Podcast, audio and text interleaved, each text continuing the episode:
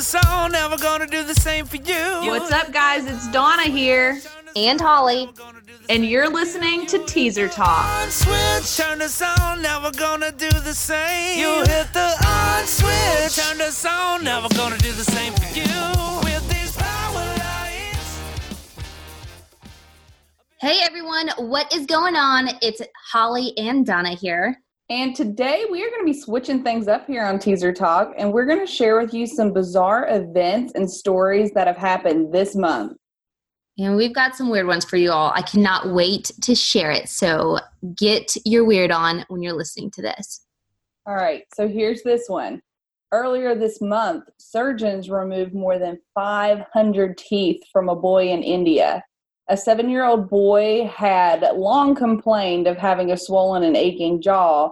So, surgeons uh, at, let's see, what is this? Saveetha Dental College and Hospital in Chennai, India, butchering that, operated and found 526 teeth crammed inside his mouth.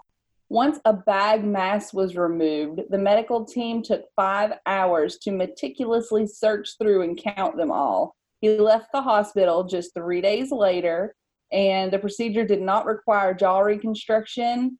The surgeon said the lesion, known as a compound odontoma, may be attributed to genetic or environmental factors. Drinking that toxic water. That's so bizarre. Like I've had dreams before where like I would like look in the mirror and I'd have like shark teeth, like rows of like shark teeth, and I was always woke up super freaked out. I couldn't imagine like in real life. Freak. I know. Okay, so next up. A California man got $50,000 for his funky old shoes that happened to be a pair of an extremely rare prototype Nike running shoes that were made in 1972. So here's the dealio. Dave Russell of Sacramento said that the shoes, now known as the Nike Waffle Racing Moon shoes, were given to him at the age of 25 when he had participated in the 1972 Olympic trials.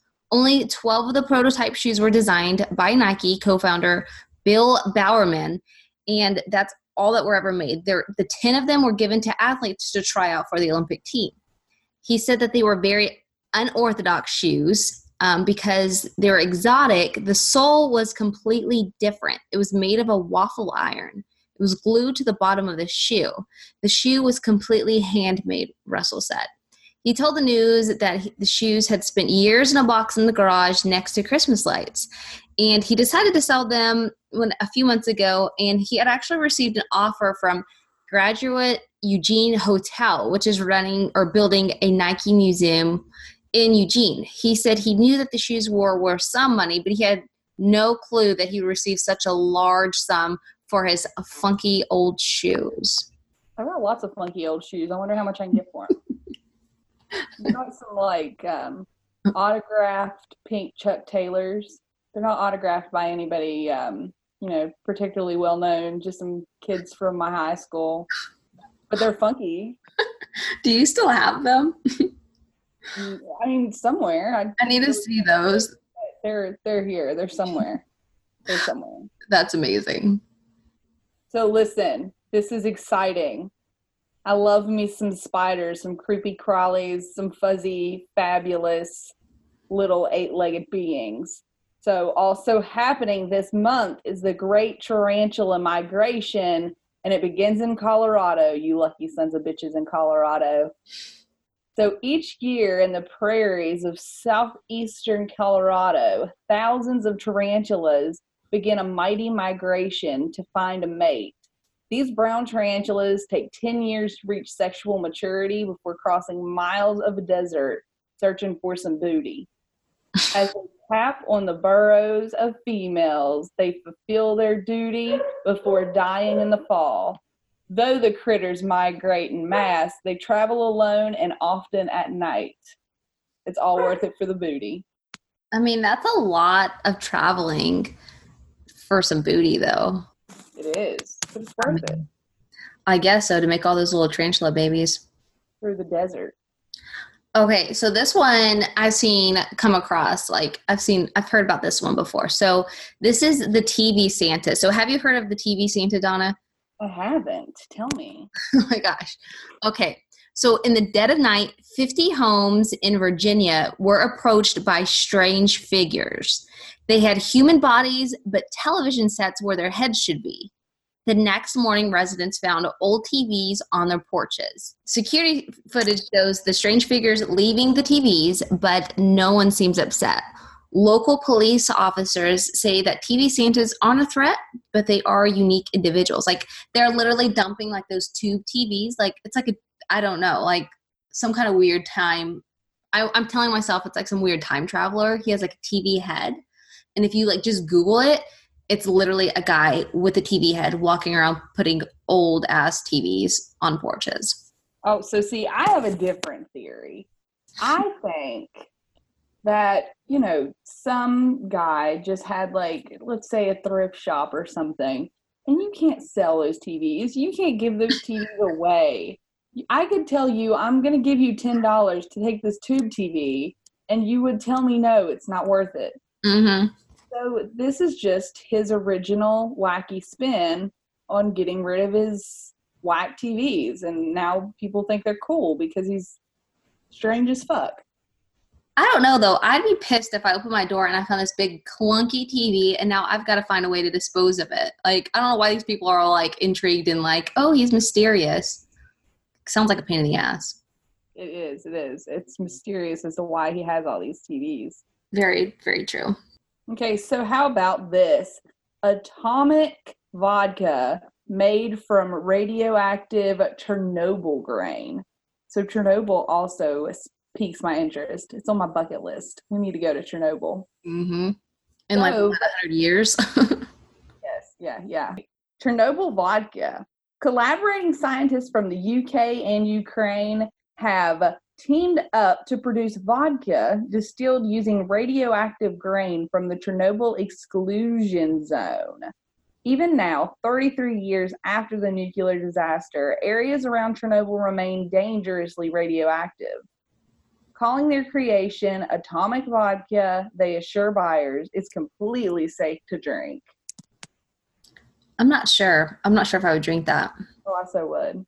Would you? See, yeah, you you were also the kid that did a lot of the crazy stuff when we were youngsters. I mean, what's the worst that could happen? I mean, some toes growing on my forehead might be cool. You might start growing like a third like leg or something. Then I can join a freak show. I'm okay with that. You're crazy. So let's see. Here in Ohio, I say here in Ohio like I'm in Ohio, but it's next door to me. So I just feel like I was kind of there. But a man has been arrested for being caught driving while playing Pokemon Go, which is illegal, but it gets better.